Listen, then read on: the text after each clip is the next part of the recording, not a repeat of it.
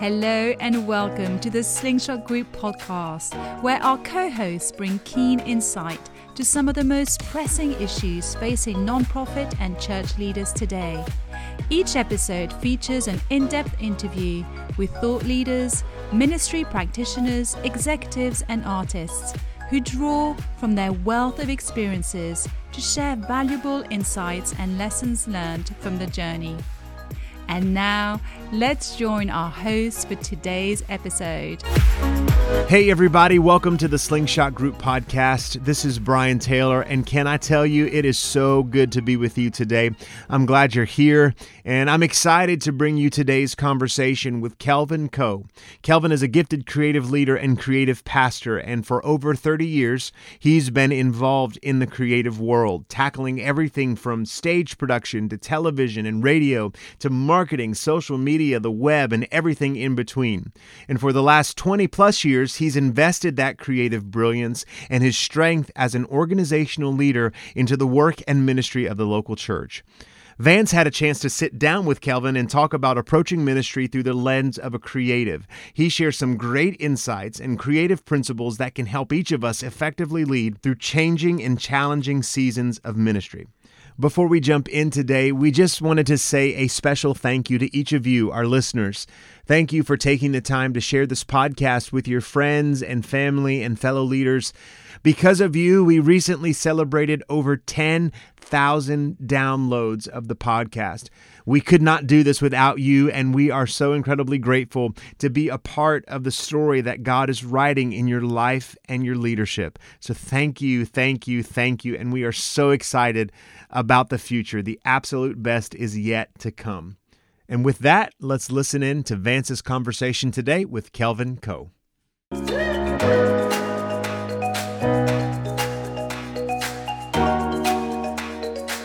Well, welcome everybody. Today I have a very special guest, somebody that has been a longtime friend of mine, somebody who I've learned a ton from. And I thought, when I'm starting a podcast, I got to get this guy on because, well, he's just so smart and uh, has a lot to share. So today I am pleased to introduce to you a good friend of mine who I worked with in the past. This is uh, Mister Kelvin Ko. Kelvin, welcome to the podcast, man. Thank you. Thank you, Vance. And um, uh, let me start off also by saying um, you are a gift to the kingdom. I'm very excited about this podcast. You have served, helped the Big C Church in in so many ways, and I'm excited to have a, a, a small contribution I get to play in you expanding your voice, yeah. expanding your impact uh, on the kingdom. Thanks, Kelvin. I appreciate that, man. Of course. Uh, why don't you really quickly, just to, you know, I think everybody by now knows what the topic is. They probably see it in the title. We're talking about principles of creativity. Give everybody just a snippet of, hey, why should we even pay attention to Kelvin and his ideas about uh, creativity? Uh, you are a master at this, but tell everybody what you do um, and and where you serve right now. Oh boy, I have um, had the privilege of doing what I do in terms of um, production, creativity um, for about thirty years now. Um, I'm, I'm an old man. I know you I don't- You started when you were five. Uh, thank you. Thank you. um, I've done T V, radio, theater um, production. Um, so for thirty years of doing some type of creative production Um, work, um, you know, and twenty of those years have been in um, ministry, church. Yeah. Um, so yeah, I've been the creative arts pastor here at uh, Oaks Church in the Dallas area for the last fourteen years. Has yeah. it been fourteen years? It has been. Wow. Yes. That's incredible. Yeah. And that's um, awesome. The, the saying the words fourteen years elevates the the sentiment of how much I miss you. Yes, I know. And it's a lot. Kelvin and I worked together. So I was on staff. I was the children's pastor at Oaks Church. Kelvin, can you believe that it's been, this year marks my ten year anniversary that I've left ten years ago. It, can you believe? Is that not wild? Here's something else that's wilder. Uh, podcast audience. Vance was my son's kid's pastor. Yeah. He was my son's pastor uh-huh. um, all the way up to his fifth grade before he transitioned to youth. And in two weeks, my wife and I uh, sent him off to college. This is not right, Kelvin. Yeah. It's not right. Well, thinking back to those days long, long ago, there are so many things that I learned from you then that really is what brought you to mind. You had an, one of the things I think that you are so gifted at um, is the marriage of art and science. I think there's so many people that are artistic, they can create things, but they also, sometimes they struggle with the process. And so for our listeners today, my guess is, you know, we're recording this in late July, twenty twenty. You know, we're in a, I hesitate to say post-COVID, but middle COVID, the church has changed. There's been a, there's a B C, there's a new B C before COVID, where there, you know, a split in time. Um, and now we're having to rethink ministry completely, uh, how we approach adult ministry, family ministry, children's ministry, student ministry, everything has changed. And so for our listeners out there who are forced into a posture of creating something new because the old doesn't work, I'd love for you to share with us what are what are maybe some guiding principles that help bring some process, strategy to creation and creating art, creating something new. You ready? All right. I'm ready. Let's let's do this. I was not exempt from from from getting completely destroyed and rattled when um, you know Corona hit. Yeah. I'm very grateful, extremely grateful for the timing of this powerful revelation from the Lord. Um, literally a couple of months going into Corona, which of course at that time I had no idea. Nobody right? did. Um, I yeah. mean, bizarro world. So um, Matthew nine sixteen to seventeen says, "No one sews a patch of unshrunk cloth on an old garment, for mm. the patch will pull away from the garment, making yep. the taste worse. Neither do people pour new wine into old wineskin. If yes. they do, the skins will burst, the wine will run out, and the wineskin will be ruined. No, they pour new wineskin into new wine into new wineskin, and both are preserved." That has has always been one of my favorite verses to use as a creative. Right. Yes, it's biblical, guys. We can't do this like this anymore. Two months before COVID hit was the first time God got my attention with that verse on the last phrase. And both are preserved. Mm, yeah. I'm always like, yes, I'm going to use this verse. I'm always excited about, all right, let's dominate the new. So what does that have to do with the answer to your question coming into this? Um, figuring out, so why that came up for me was even before COVID hit, I was uh, working on a project that I call, you know, we were calling one six seven, right? Before Corona hit, we all knew frequency of church attendance has been yep. declining, right? Yes. We know that there's one hundred sixty-eight weeks to a, uh, one hundred sixty-eight hours to a week. Mm-hmm. Um, and assuming people attended um, uh, church once a week, let's just say an hour, right? So we have one hour out of one hundred sixty-eight hours a week to invest into someone's life and help them right. with Jesus. What about one hundred sixty-seven hours of the week? Yeah. Well, we it, wonder why are people walking away from their faith when we're we're we're putting all of our stock in that one hour yeah. and expecting that to be good enough. Yeah. So um, I was very excited about that project because, look, the, the, to, to continue that, you know, the reality of it is, if if frequency of church attendance is on a decline, they're not attending once a week. If they're attending once every three weeks or a month, then the ratio is more like one to, not one to one sixty-seven, but more like one to four hundred, five hundred. Right. So I bring that up just to go, oh my gosh, we need to innovate. How do we, have, so that we started uh, started a project called one sixty-seven, how do we help people win one hundred sixty-seven up through Jesus, one hundred sixty-seven hours of the week, if Sunday was no longer a viable option? That yeah. was, was because I started swinging all the way to the other side of the pendulum. Let's mm-hmm. figure out digital, let's figure out online, people are not going to come to church anymore, blah, blah, blah, blah, blah, and all of that. And this verse punched me in the gut, in the heart, in the brain, like, ah, it's new wineskin and old wineskin have their places. Right. And both need to be preserved.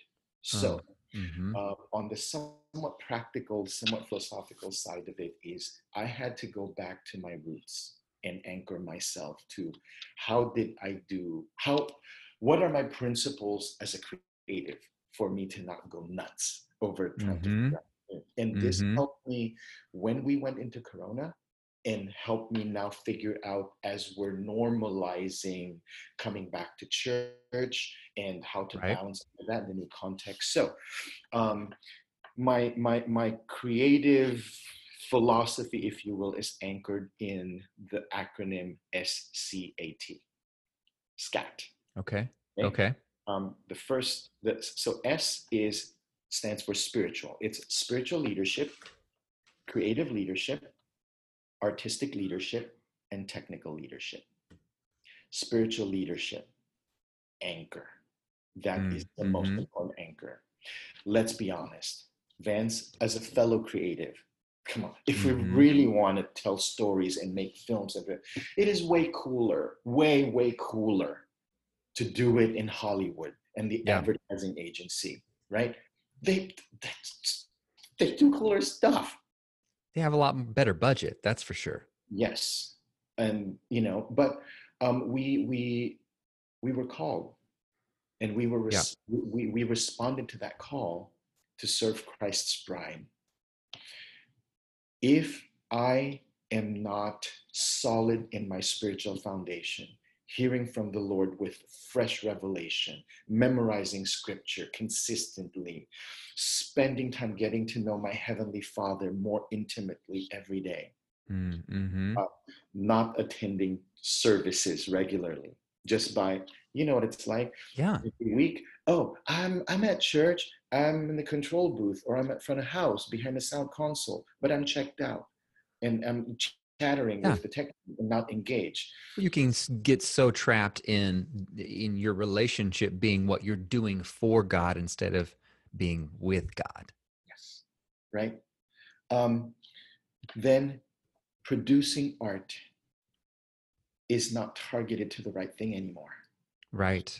My heart is not overflowing with a fresh revelation from God. Now, one of the ways that that helped me galvanize that thought was one time I was teaching a class with my senior pastor, and I was floored by the way he introduced me to the class. Kelvin is our creative arts pastor, and he co-preaches the message with me every week. Wow. That was more than high praise to me. That was profound. Yeah. I see the depth and level of his spiritual leadership. Of course, he's the preacher. He needs to right. be, you know, he needs to be studying. He needs to be reading the Bible. If I'm to co-preach the message with him, I need to carry the same level of spiritual leadership and spiritual depth and fervor and leadership. Forget that we need to do that because we're Christ followers, duh. But more right. so, more so as, as, as a creative ministry leader. Right? Now, moving on to C. I'm going to hit C and A at the same time. I've intentionally separated, um, Vance, the words creative and artistic, because the word creative I have found have been irresponsibly been, what's the word, um, butchered, um, mm-hmm. muddied, right? Oh, somebody does PowerPoint. Oh, he's creative. Somebody, you right. know, you know, but so, um, like when, when I'm, are you saying that PowerPoint isn't creative, Kelvin? Is that what you're inferring? Yeah. Oh, there was no inference. I'm, um, there was no wink, wink, hint, hint there. Um, yeah. uh, like, uh, here's another way of explaining it. One of the ways I, I, I um, look at people when, when, you know, volunteers or interns or applicants is, is this person more geek or artist? I don't mean mm-hmm. that in a derogatory way. It helps me know the type, right? There are types, because I find most people in ministry who end up doing creative stuff is they um, they they tend to be geeks. They're good at pushing buttons. They're good at fixing stuff. Oh, oh, oh, because you run PowerPoint. Here we go, picking on PowerPoint again. You must be good at graphics. Right. Right. So I've learned that, you know, to cultivate that, I have to be intentional. So I separate those two words out. Right. So this is how I separate it out. In my, for me, when I lead or when I discipline myself, I separate out by defining being creative as making things better. Okay. To be creative means making things better. To be artistic means making things more beautiful. Mm. Therefore, creative is about problem solving, is about strategy, right? That's a very important skill, right? I'm not saying one person's one or the other. I'm saying these are skill sets that right. need to be it's a different approach. Developed, right? And then so I can be one person, but if I'm intentional in developing both and working both, then the art that we produce is more potent. Mm. So it's not mm. just, ooh, I like it and it has this vibe. What is it? What problem is the art strategically solving, right? I'm going to use my artistic skills to make a beautiful video. Beautifully composed shots, um, you know, powerful, compelling storytelling. But creative leadership, if I'm intentional with that, then what is this supposed to accomplish? Mm-hmm. Marrying both, oh, absolutely powerful. And then letter T is technical leadership, especially nowadays, especially as all churches learned in COVID, we cannot meet in person anymore. Technology right. just became super top priority. If you were ahead or behind, you knew very clearly. Oh yeah, you uh, felt it. We're at the mercy of technology. Every art form, music, visuals, um, you know, now it just requires a command of, of, of the technology. You don't have to be like uh, a, a coder, if you will, or be able to build an amplifier or, you know, um, but we have no choice around that. So the foundation of those four things, right, um, help in, you know, a, as an artist, as a creative, right, stay anchored, old wineskin. Stay anchored in old wineskin. That's good. Yeah. Preserve it. That's the foundation for creating the new. We are all needing to figure out how to do ministry anew. Yeah. Right. Um, it's no longer for those of us who are back on campus, of physical brick and mortar. We're now needing to figure out how to do both because right. attendance is down to, you know, fifteen, twenty percent, thirty percent. Um, well, which means most of our congregation's still online. How do we do that? We need to right. get, how do you meet both needs effectively? Creative, artistic. So we're, pres- we're needing to figure out how to preserve both. You know, one of the things that I found in the creative process, we're usually when we have to create or make something new, it's because we're facing a problem. COVID is a great instance of this where, okay, we have a massive problem ahead of us. And as a creative, we, I mean, whether you're a leader, you have to create your way out of this because the, the old doesn't work. How do you combat that initial sense of being overwhelmed with a problem? And how do you begin to untangle all the knots to begin to know what do, where do I, where do I begin creating? Where do I begin strategizing? And, you know, is it, is it the spiritual? Is it the creative? Is it, is it none of these at all? How do you kind of stop from being overwhelmed and paralyzed and untangle it and take one issue and problem at a time? The most foundational, to continue the, the, the scripture anchor that we're using, the most foundational old wineskin piece, regardless of corona, not corona, fifteen hundreds, eighteen hundreds, two thousands, yeah. has not changed. Right. More and better disciples, period. Mm-hmm. It's still about evangelism. It's still about winning souls. It's still about taking those new believers and strengthening them in their relationship with Jesus. That is still always my go-to. Um, when I'm rattled, when yeah. I'm freaking out, oh, the mandate, the yes. commission never changes. Regardless of our cool vision statement and all that, it has not changed. From five thousand every week to when we open up again, six hundred people came. Doesn't matter. Is it disheartening? Am I, am I completely, you know, like what just happened to my reality? Uh, you betcha. Yes. Yeah. So step one, the mandate has not changed. Mm-hmm. I still need mm-hmm. every week, every week, it's still about how can we win souls?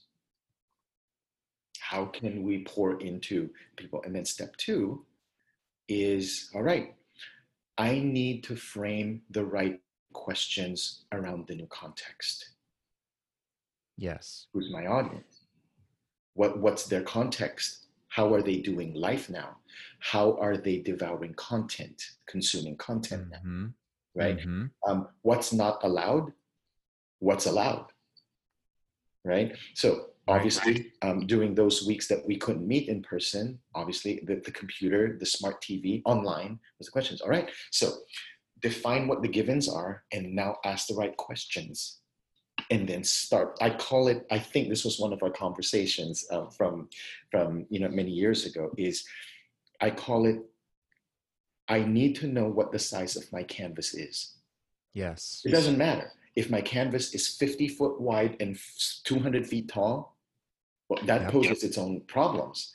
If my canvas size is one inch by one inch, that now that I know, it, you know, obviously, that's a painting metaphor. Canvas size includes people, time, manpower, context, mm-hmm. um, and all of that. As soon as I know, see, most artists that I know, the good ones, wink, wink, um, hey, as soon as they know the scope, oh, it's like, here we go, here we yeah, go. They Let's get a vision. Go.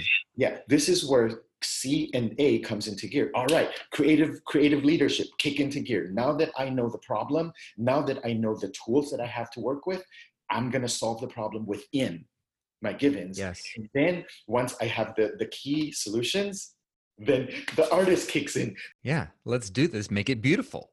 Yeah. One of the things you just hit on is another thing that I think you are so good at, Kelvin, and I'd love to see if you can unpack this for us, but the art of asking a question.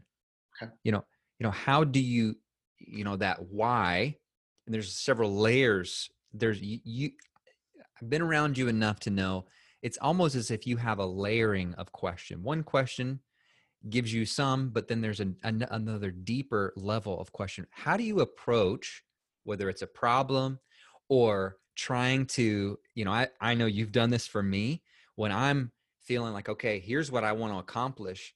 And you step into a room and just by asking the right set of questions can help unlock where we need to go. So sometimes it's not even, I've seen you do it where it's not even you leading, it's you supporting a leader, unpacking and asking the right questions to help bring that clarity. So what is your process about, you know, asking a question, and how do you form the, the right question to ask? Okay. Uh, two-part answer, right? Um, this is a leadership podcast. So we as leaders, asking questions is really not that hard. Yeah. Like we just automatically know what the right questions are right away. What's the goal? Who's the target audience? And all of that. What I've learned over, so, sorry. First part answer is, trust your leadership instincts to ask the goal-oriented questions, mm-hmm. right? As leaders, I'm making an assumption here. And also in the interest of time, I'm making an assumption that leaders are goal-oriented. Yep. And once you ask the goal question, the following questions will, will you know. The, the, What's will the t- end in mind? What's our target? And we yeah. can back out from there. Yeah. Now, here's a, if I may, a secret sauce thing that I've discovered. The, the end in mind and all of that, that's just my perspective. Mm-hmm. I've trained myself over the last several years to ask a different perspective of questions. I call it being the user's advocate. If mm-hmm. I was, if who's my target audience? Let's just say uh, thirty-five-year-old male who, I'll make something up right now, um, who is afraid, um, whose job just, you know, um, who just got furloughed, da, da, da, da. And so he, what, what do I want him to do? I want him to tune in, da, da, you know, uh, watch and then respond. Yep. Now, if I was him, how do I feel? How do, mm-hmm. So I'm, I'm, I do my best now to be the user's advocate. You know, um, sometimes I, I explain it this way. I'm like Jekyll and Hyde, right? I'm Jekyll and Hyde. I'm Doctor Jekyll. I ask the right, smart, intelligent leadership questions. Okay, I'm done with that. I got the questions, you know, written down. Chances are, because I'm Doctor Jekyll and I'm a leader, coming up with the answers to those questions isn't that hard. Yeah. I like using the Jekyll and Hyde because what's Hyde like? Nuts! Defies all the rules. That's the reality of it. Right. Right? Um, he can click off anytime. Mm-hmm. Right? Yeah. He's probably just thumbing through. Probably got bored. Or I think he's watching, but he's actually in the bathroom or in the kitchen making a sandwich. Right. Not paying attention. You know, so, so I, I found that the most powerful questions are shaped by marrying the doctor, Doctor Jekyll, me as a leader. These are the wise questions to ask. And then I go nuts on the other side. If I was the user, how am I feeling? What do I need? What do I want? Yeah. What will it take? Why, why would I care? Right. Sadly, most of the answers to the question of why would I care? And then looking at the answers I came up with as Doctor Jekyll are, I actually don't care about those things. Right. And, and to be very revealing. That I found to be an important habit and discipline to protect me from myself and keep myself honest, especially because I'm a leader and I think I'm wise. And then when I go Mister Hyde on myself and I'm like, I'm an idiot. Yeah. Well, I think a lot of times we get caught in the leadership bubble and we get so enthralled in this new idea or this new approach that we even forget that it's it's not about us it, because it is so personal. Yes. and and it's but how who we're affecting, it's not us, it's not about us. And it goes back to what you said earlier. This is about building disciples of Christ and and keep them in mind, the user in mind, who who our audience is. Uh, that's fascinating. Um, Kelvin, as we kind of wrap things up, what would be a one thought of encouragement, inspiration for a leader out there that is facing some uncertainty, change, uh, probably a season that has been obviously uncomfortable and challenging and in even unknowns that lie ahead? What encouragement would you give um, our leaders out there? It is so easy to look at what we do and go, oh yeah, I'm doing kingdom work and this is ministry and this is all of that. Um, and and um, the the encouragement I would share is this. Imagine the day that you're eyeball to eyeball with Jesus. Mm-hmm. It's hard for me to imagine Jesus going, Vance, woo! That that video that you edited for Easter twenty twelve? Oh, gosh. Wow. Whoa. Oh, remarkable. Dude. This is a job, like, for those of you who are, quote, unquote, professional Christians who work for the church or ministry, it's a job. Our responsibility to Jesus is to do our job well, whether it's in mm-hmm. accounting or headhunting, staffing, or church or nonprofit. We need to represent him well. Yeah. But regardless of what's happening, regardless of how well your videos or your graphics or being creative or leadership is going, how are you doing in your well done, good and faithful servant? Yeah. Personally, please do not ever, ever, ever lose sight of that. Yeah, that's powerful. Keeps us grounded. Um, and internal, it's really what you're talking about. That's having an internal perspective. This is not this, you know, it's so easy to get caught up in the finite and in, in, in this world, but we're living for another world, um, another reality. And we're ho- planning on, the whole goal is taking as many people as we can with us. Yeah. Kelvin, this has been insightful and exciting and fun. Ah, you blew my mind. I knew you would. Um, if people out there want to follow you, learn more about you, uh, how can they social media stalk you or find out more about what you're doing and uh, just more about you? How can people get in touch with you?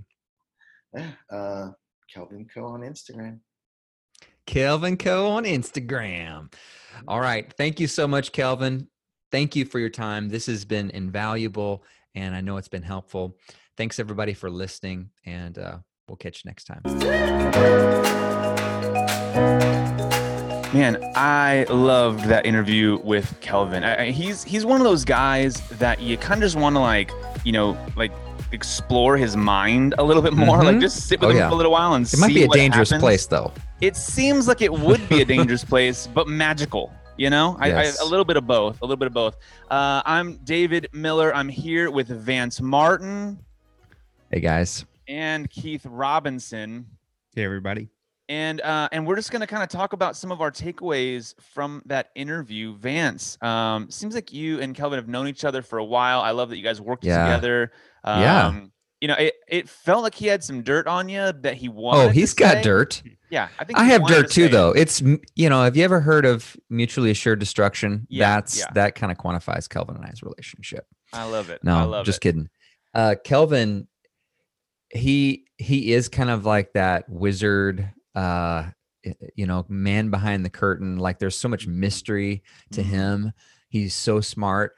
You know, I've been in ministry and around church for really my whole life. There's nobody that is able to tackle issues and problems and get people in a room and facilitate problem solving like Kelvin. He is so gifted. Um, and, and, you know, just reflecting back on that, that, uh, that interview, he said so many good things. Um, and one thing that kind of stands out to me, and I think we miss this so many times as church leaders, we get overwhelmed with a problem. Uh, we get overwhelmed with an issue, and we focus on, you know, how, how do we, how do we fix the, the fruit of this issue? Like, we have this symptom, and how am I going to fix this symptom? Hmm. And I think the antidote to that is when he was talking about being the, the, the user's advocate, hmm. and to think, think about problems and challenges not as, well, you know, in the negative problems, we have this, this is, this is what's happening. So what's the linear solution that we can come to fix this, or what system do we need? And to back out of that and say, we're here to serve people. And especially in the church and the nonprofit, I, we exist to connect people with Jesus, to help them grow in their faith. And I think so many times we just get so caught up in our the system of the church mm-hmm. that we forget about the churches, the people, because this is our job. This is what we do for a living. And so it affects us differently than them. And we just forget about the people that we're called to serve so many times. So yeah. I think that that was huge wisdom in, you know, cre- creative problem solving.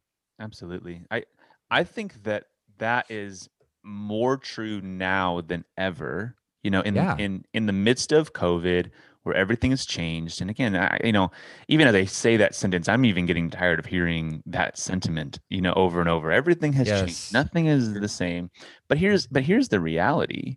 The reality is there's nothing, um, like, we're all trying to get back to what was. Like, as I'm talking to church leaders, Mm-hmm. It seems like they're trying to, they're longing for the day. They're trying to get back to the day when we can all do the thing we've always done.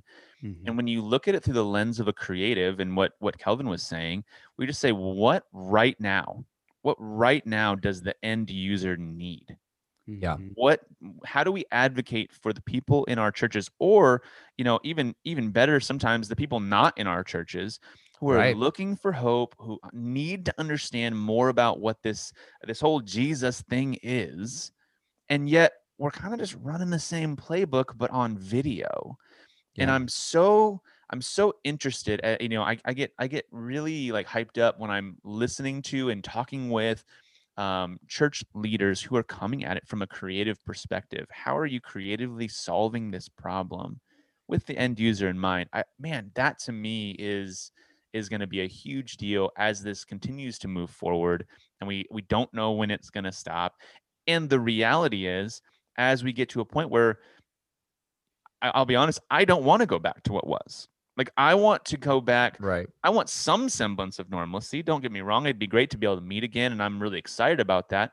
But I don't want to lose the thing we've learned in this season, right, where we can really kind of bring some new thought to the table for the first time in a really long time yeah. in the local yeah. church. And I loved that he really seemed to touch on that.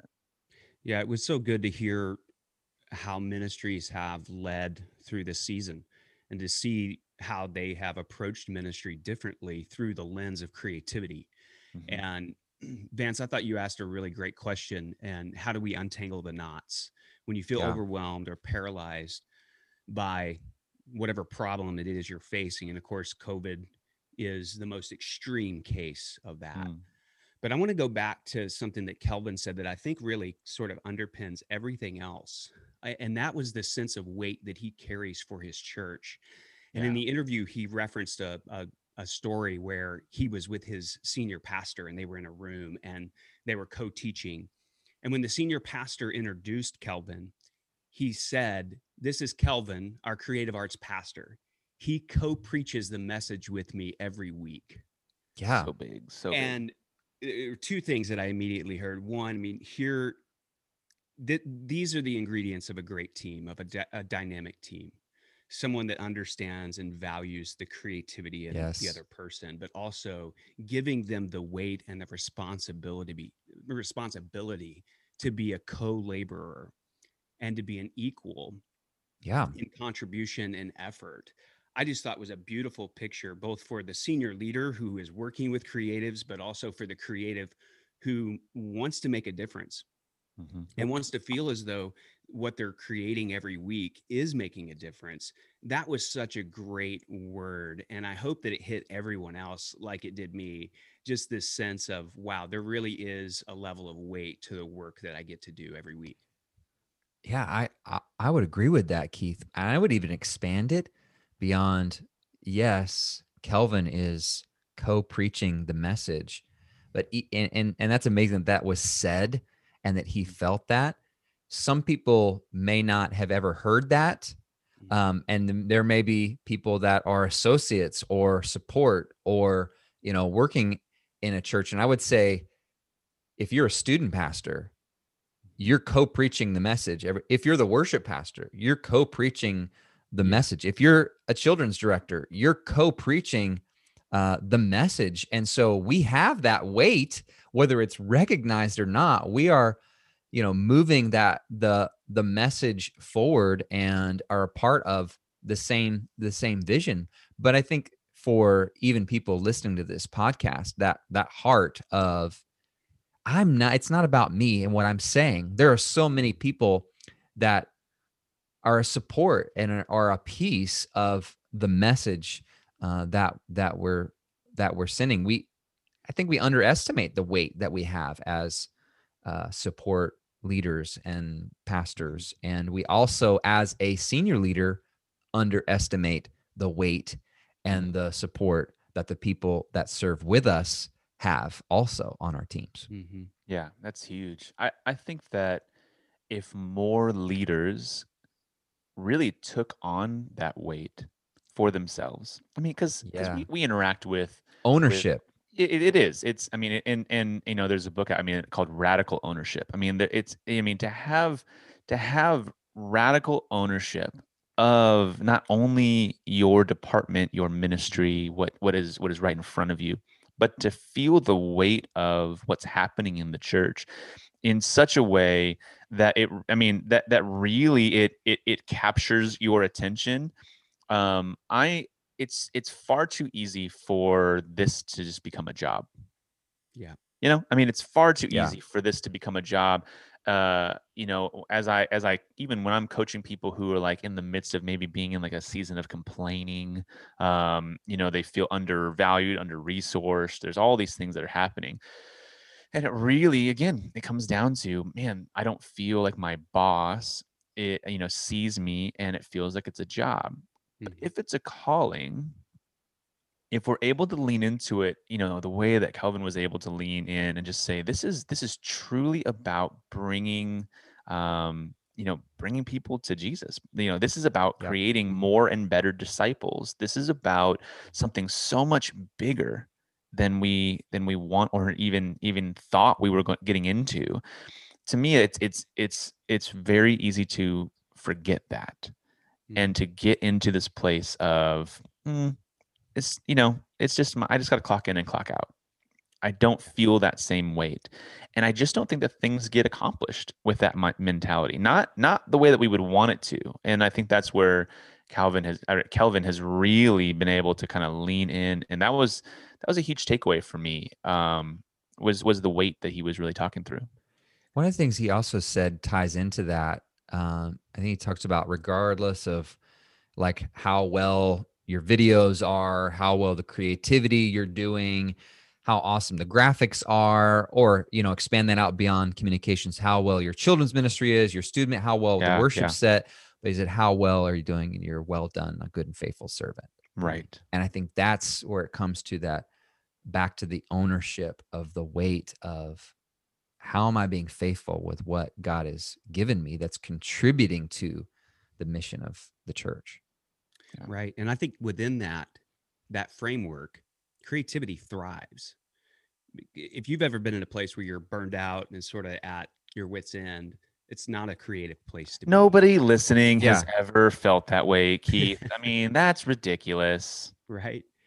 And, and certainly in this season, um, it's the one thing that I consistently hear as I talk with pastors and leaders, um, especially a lot of them in the creative space in this season, are just feeling sort of overwhelmed. Um, and I think a lot of them flexed in a creative way that they didn't even know they could, mm-hmm. um, but they had to.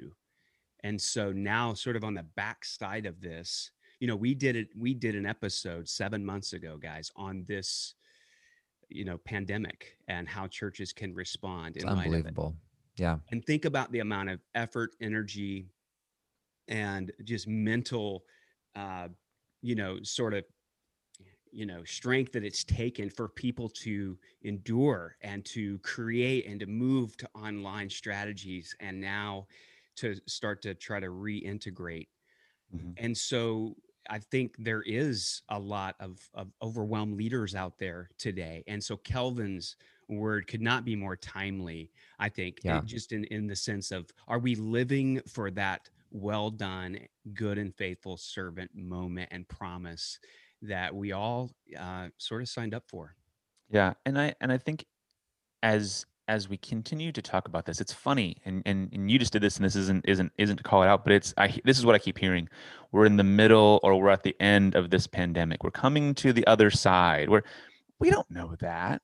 We we have no idea what this next step is going to be. And I and and I think that's and that's why, again, I think we even said it seven months ago. I think we talked about how we're, you know, as we get to the other side of this, and and and so it could go on a lot longer. It could be a fairly short period of time. He, what I what I love about this reminder from Kelvin is um, it takes creativity to solve complex problems, and we're yeah. in the midst of a complex problem. Now, here's the thing: it's someone else's problem to solve COVID.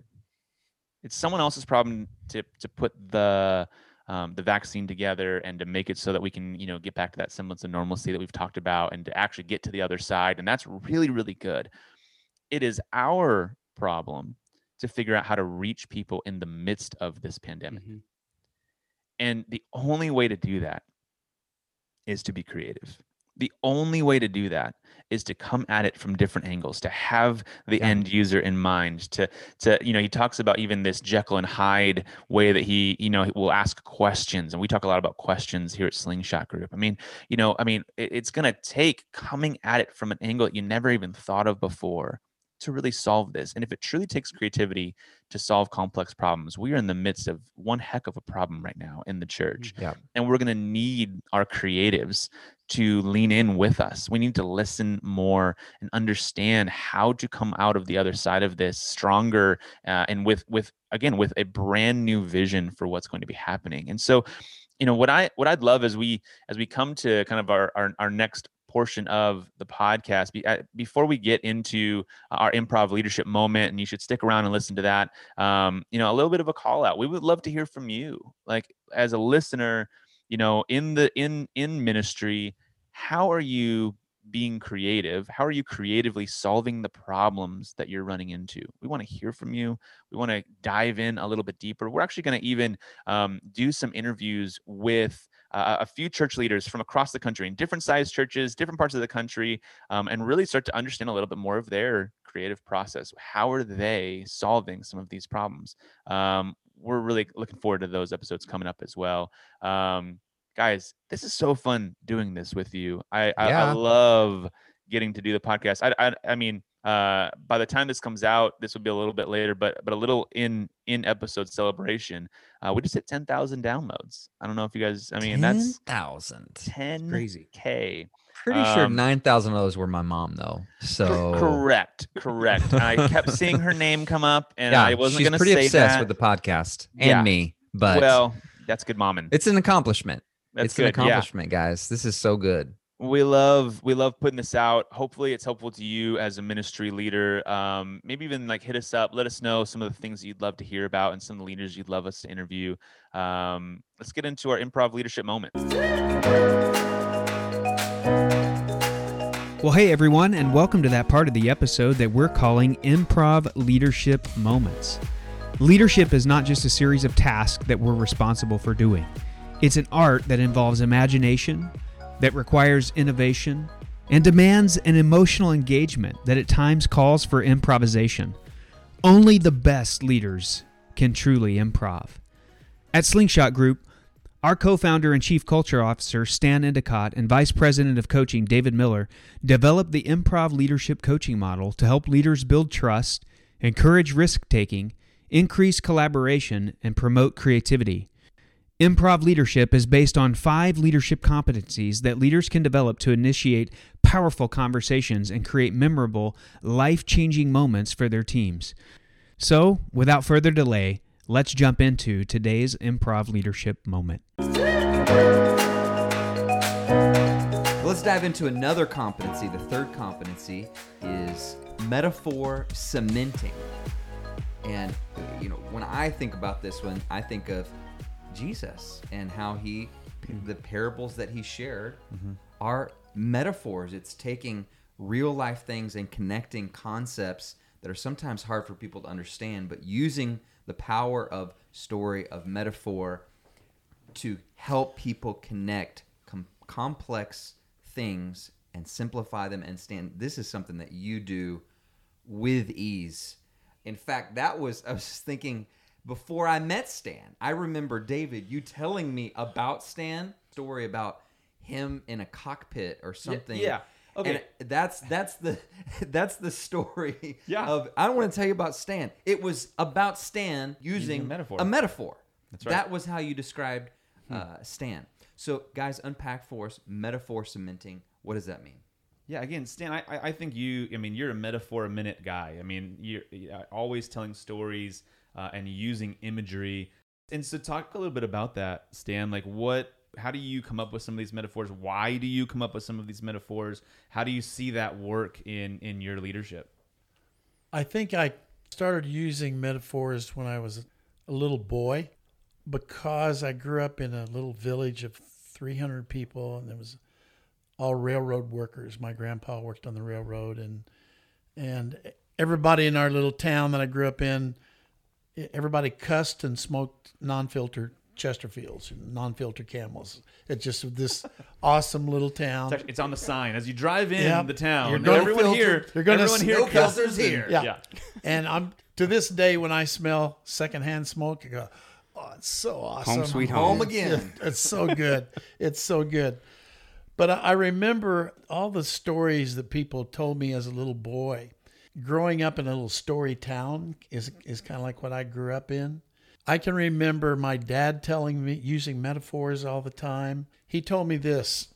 He flew Hellcats when he was twenty-one years old out in the middle of the Pacific Ocean on a Steamer Bay aircraft carrier, which is a little small aircraft carrier, about half the size of a, today's aircraft carriers. Hmm. And they would always have to turn the ship in a direction into the wind because what gives an, air, an aircraft lift is the wind going over the wing causes a vacuum underneath, and then it causes the, the airplane to rise. So you have to go into the wind to take off. That's still the case today. So my dad was telling me, you know, when he would begin to land his airplane on a, on the aircraft carrier, the the, the front of the, of the aircraft carrier would, in rough seas, hmm. would go up thirty, forty feet. And so you had to pay attention big time, okay? Time it just right. You had to time it. And he said to me, he said, son, and any time my dad said son, I knew something was about awesome about to happen. He said, maybe this will help you in life, son. He said, make sure that when you face headwind, that your wings are pointed in the right direction. Mm-hmm.